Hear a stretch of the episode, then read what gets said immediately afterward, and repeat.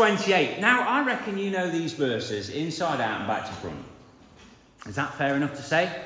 Matthew 28, verse 16 through 20, the Great Commission. We're not unfamiliar with it, are we? But I wanted to uh, start, God willing, and complete over the next few weeks, if the Lord allows, a series looking at being authentic. Being authentic. What does it mean to be authentic? The Oxford English Dictionary definition says to be authentic is to be known to be real. And what somebody claims it is, and not a copy. That's authentic. It also says that to be authentic is to be true and accurate. And to be authentic is to be made exactly the same as the original. So we can summarize then to be authentic is to be known as real, to be true and accurate as per the original. Now, to be authentic or to know what is authentic in a world full of copies isn't always easy. What do I mean by a world full of copies? Well, I've got just a, just a couple of images in order to show you, or one image, in order to show you that in actual fact we can sometimes think something is something, but in actual fact it wasn't that thing at all. So behind me, up on the screen, are four images. If memory serves me correctly, the top right, some of you will know that as a G Wagon. A Mercedes? Top right, no, top right is a G Wagon. Is it not? Everybody ever seen one of them? Very expensive car, very nice. Bit out of my price range. Looks like a tank. Top left, Range Rover Evoque. You've all seen them on the road, haven't you? Yeah? Bottom right is a BMW X3. You've seen thousands of them. And then to the bottom left there is what, in all intents and purposes, is a Volkswagen Up, I believe. You all look really blank. now, the reality is that not a single one of those is in actual fact what it professes to be. They're all made by a Chinese company called Great Wall. And they look like the originals, but they're definitely not. Now, also, you'll have seen, I'm sure, those uh, fashionistas among us, the uh, Louis Vuitton print. It is the most copied print globally. That and Burberry, apparently, the whole checkered thing. Now, Louis Vuitton, by all intents and purposes, if you have that pattern, you have a Louis Vuitton bag. I bought my wife one once.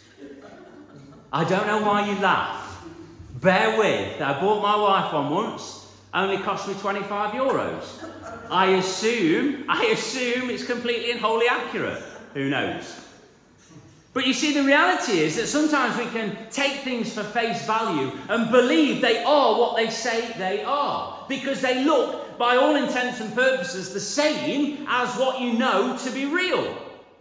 It perhaps isn't until you look a little bit deeper that you realize that they're not as authentic as you perhaps thought that they were. You know, the Great Commission in Matthew 28, as it's been named, is an objective objective that demands, I think, authenticity. In fact, I don't think, I know. It is an objective or a set of objectives that demand authenticity by the person that is on said commission. Let's just read it together, shall we? And let's just see what it says. Then the eleven disciples went to Galilee to the mountain where Jesus had told them to go to. You think there's 11, there used to be 12. You remember um, that one of them, Judas, who betrayed the Lord, is no longer with them.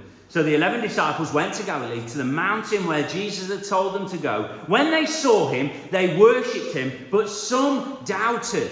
Then Jesus came to them and said, All authority in heaven and on earth has been given to me. Therefore, go and make disciples of all nations, baptizing them in the name of the Father and of the Son and of the Holy Spirit, and teaching them to obey everything I have commanded you. And surely I am with you always to the very end of the age. Let's pray.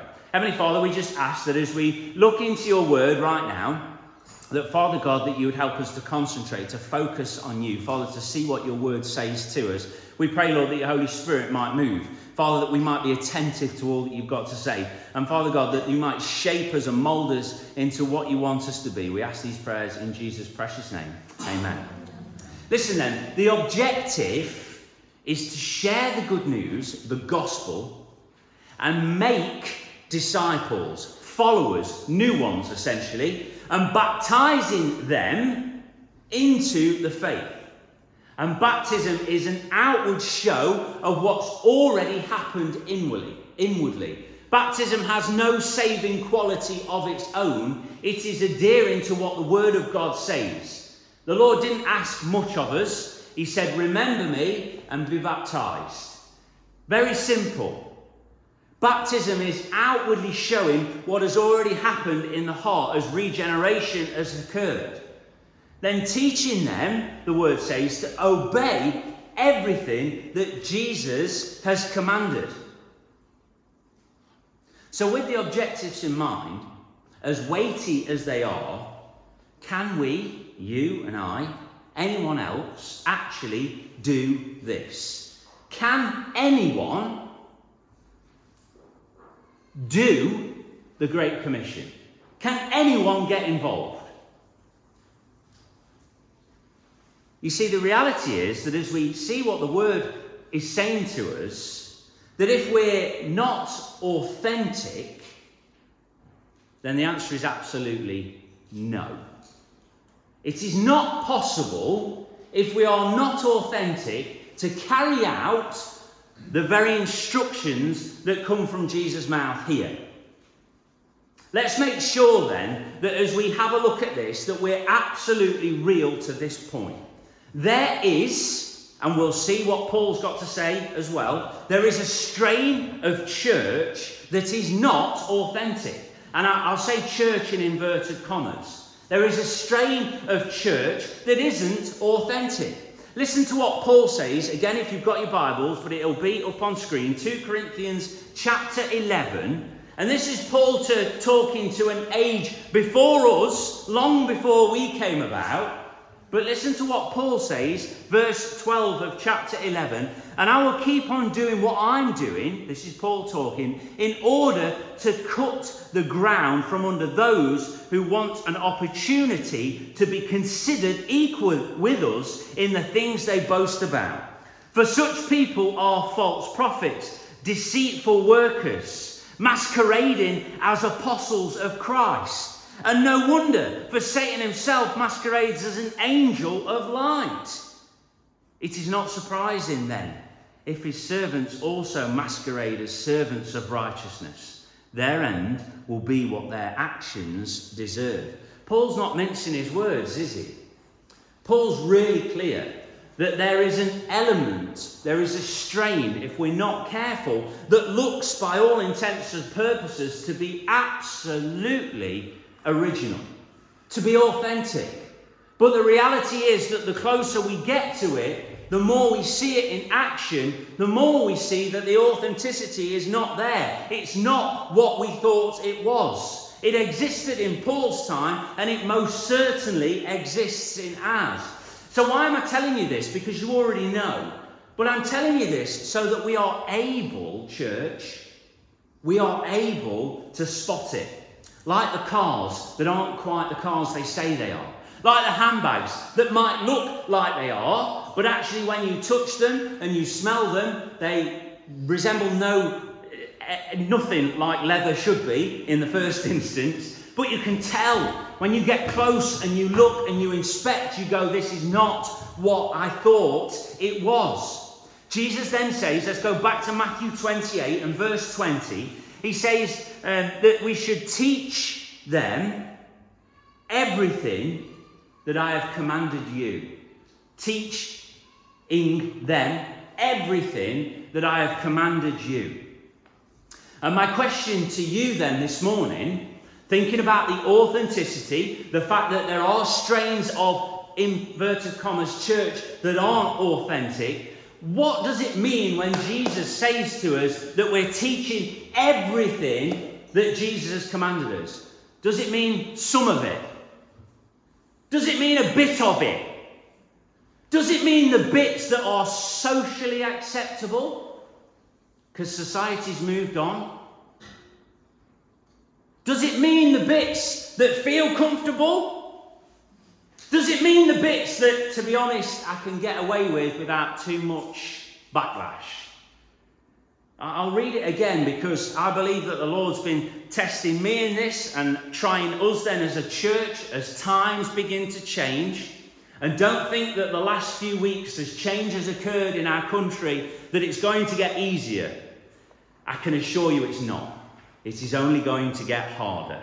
Okay? So we have to be aware of it. We have to be ahead of the curve. We have to make sure that we are stood with the full armour on because, church, otherwise, before we know it, we're socially acceptable. And that is not what God has called us to be. I'd ask for an amen there, but I feel like I ruffle feathers. But we are not to be socially acceptable. We're to stand on the Word of God. It has stood the test of time well without you or me. And it will continue to stand the test of time well without you or I. But the reality is that we have to stand on the Word of God. And it says then, teaching them everything that I have commanded you. Absolutely everything. Even the difficult bits, even the tough bits, even the bits that your friend doesn't quite agree with. The reality is, it isn't your opinion. Lift that off of you. We, we, we discussed this in Bible study a few weeks ago. It isn't your opinion. It's what the Word of God says. Listen, I stand there because that's what God has told me to do. And He is the creator of heaven and earth, He's the author of life. He was crucified because He stood on what God said. You, you realize that? He stood on what God said and what God had called him to do, and they crucified him for it. So, the last thing that we're going to do is go, well, socially, it's more acceptable if. No, the church doesn't do that. The church does not do that. The church stands on the very word of God and we obey it, God willing. We live it. You know, Paul says that the enemy has come in the disguise of an angel of light. Don't you find that incredible? When you look at him, he looks like he should look. He's all sweetness and light and leading millions astray. Church, we have to be so, so vigilant. And the only way that we're able to be vigilant and to be authentic is to know the Word of God. We press home about Bible studies so often as a church. But, church, for a Christian, this service is fantastic, brilliant, and we should come together and worship. But it's breaking of bread, breaking of bread on a Sunday morning. Remember me, that's what he asked us to do, and to know the word. And without those two things, the question is do we stand here, sit here because it's comfortable, it's nice, it's enjoyable? And I'm not trying to put you off, although it may do. But the reality is that we have to stand on what God says, else we may as well shut the doors because we're not a social group. We're here to do the very work of God. And the only way that we can live out our life for Christ is to know what Christ has called us to do. And without the Word of God, we have no chance. Somebody said, This is what I should do. No, it's what God says. Amen? It's what God says I should do. It's how God says I should behave, how the Word of God has called me to live. Oh, but those bits aren't great. And people don't like it. But it's not your opinion. It's what God says. And we have to make the choice, don't we? I'm either with him or I'm against him. Church, let me tell you this there is no middle ground. There is no middle ground.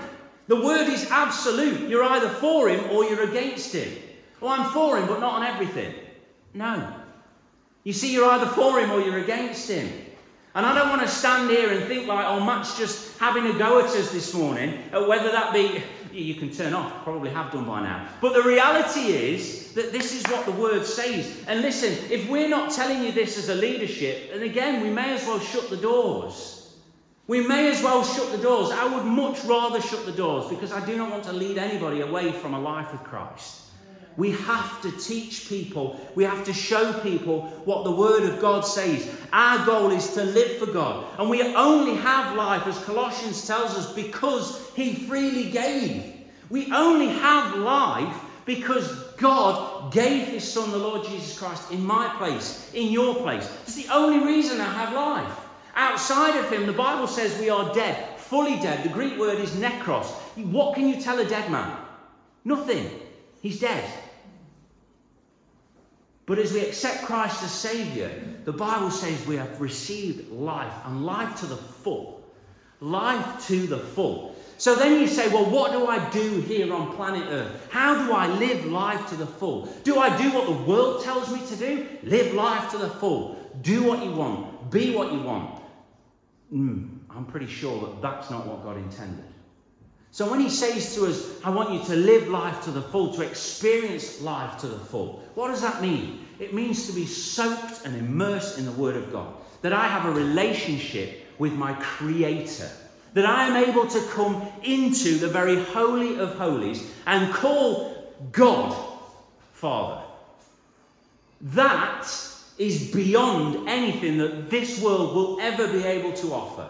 It's a price that I couldn't afford. It's a price that you can't afford either. I don't care how much you've got in the bank. I don't care how nice you are. The Word of God says that outside of accepting Christ as our Saviour, the price has been paid by Him. And unless I come through Him, I cannot get into a relationship with God. It is impossible. I have to go through Jesus. So God has made a way for people like you and me in order that we can live authentic lives for Christ. I am in Christ because of Christ.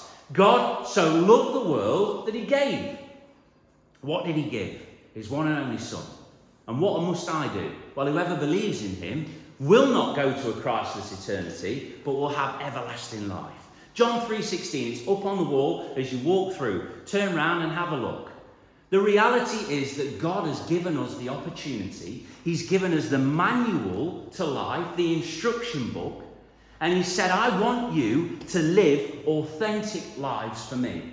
And you might say, Look, I'm not the person who's going to stand at the front and preach. He hasn't called you to do that. If He has, you'll be here. Make no mistake about it. If He's called you to go out into all the world and preach the gospel, oh, hang on, I'll just check. Then Jesus came to them and said, All authority in heaven and on earth has been given to me. Therefore, go and make disciples of all nations, baptizing them in the name of the Father, the Son, and the Holy Spirit. Let me just ask you quickly what's a disciple? And I've shared this so often before. A disciple is a follower of Christ, an adherent to his word. Did you hear that piece? I follow Christ, but it, but it doesn't end there. I'm an adherent, I'm adherent, I follow, I take on board his word, and as James says, I do the word. This is what God calls us to do. I'm an adherent to the word. So therefore, by process of everything together, we're disciples. If we follow Christ and we adhere to the word. So then, as Jesus says to his disciples, go out into all the world and preach the gospel. How can I preach the gospel? I'm not a preacher. How can I preach the gospel? Because even talking to somebody is like so far out of my comfort zone. Maybe there's language barriers, maybe there's cultural barriers, and you think, how can I possibly? Listen, if we're living life authentically, God willing, you won't have to say a word. If we are living life authentically, how God has called us to live, we're following what the Word of God says. We're passionate about all that He's done for us. We live for Him on a day to day basis. Every waking moment we spend in relationship and communication with Him, we will not have to say a word. People will want to know what on earth is wrong with you because you are happy, you are joyful, even when something comes into your life that should knock you off your perch, you say words like, God's in control. Listen, my Maker is bigger than. How can you possibly do that? Church, because we're living authentic lives for Christ, amen? We are living authentic lives for Christ. And this is what God has called us to do. And, church, let me just share this with you because I think sometimes we're, we're scared. And I, it's hard to say how, but the reality is, over the past years, I've, I've tried in various instances in different people groups, and I get to work a lot with tradesmen in particular. And there is nothing more attractive to the world than somebody who knows who they are, why they are, and whose they are. There is nothing more attractive. The world has no idea who it is. And, and it is being told continually you can be who you want, do whatever you want. And all that does is create confusion. I remember as a child growing up, the, the worst thing that my father could say to me is, I don't care, do what you want. It used to break me. He didn't have to tell me off. He just said, Matt, I've washed my hands. Do what you want. And at that point, my whole life crumbled. And you're like, well, I want to please you. I, I, I all of a sudden, I don't want to do what I thought I wanted to do, and because I want, I want a relationship. Listen, God has given us the absolute word from His mouth in order for us to live authentically for Him. And we have to stand firm on what the Word of God says. We can't sway to the left or the right. We stand firm on it. And there is nothing more attractive to the world than authenticity. So I would challenge us me, all of us, to be that light on the hill that God has called us to be. To stand firm in a world that is tossed and turned by every idea that comes into somebody's head. That we know who we are, we know whose we are, and we know what we're doing because we've been called into action. Amen? Amen. Let's pray. Heavenly Father, we just want to thank you again for your word this morning. Lord, I am all too aware of the weight of what your word has called us to. As we personally, individually try and live our lives for you. But Father, the value of church, of community, of knowing each other, of loving each other, of being involved in each other's lives is so important as we look to step out for you on our day to day. And Father, I just ask that you would help us as a church to live authentic lives for you. And as we go over these next few weeks, if it be your will, Lord, that you would just move in our lives, that your Holy Spirit would draw us to your word. Father, that we'd be challenged in areas that need change. That we wouldn't be afraid to pray the prayer, Lord, search me, know me. And if there's any offensive way in me, Lord, then let's have rid of it. And I just pray, Lord God, that you would just work in our lives. Father, individually, but then collectively as a church. The town of Gainsborough and the surrounding areas so need the good news. And Father, I pray that you would enable us to be carriers of that gospel. As we adhere to what your word says, as we live authentically for you, we ask these prayers in Jesus' precious name. Amen.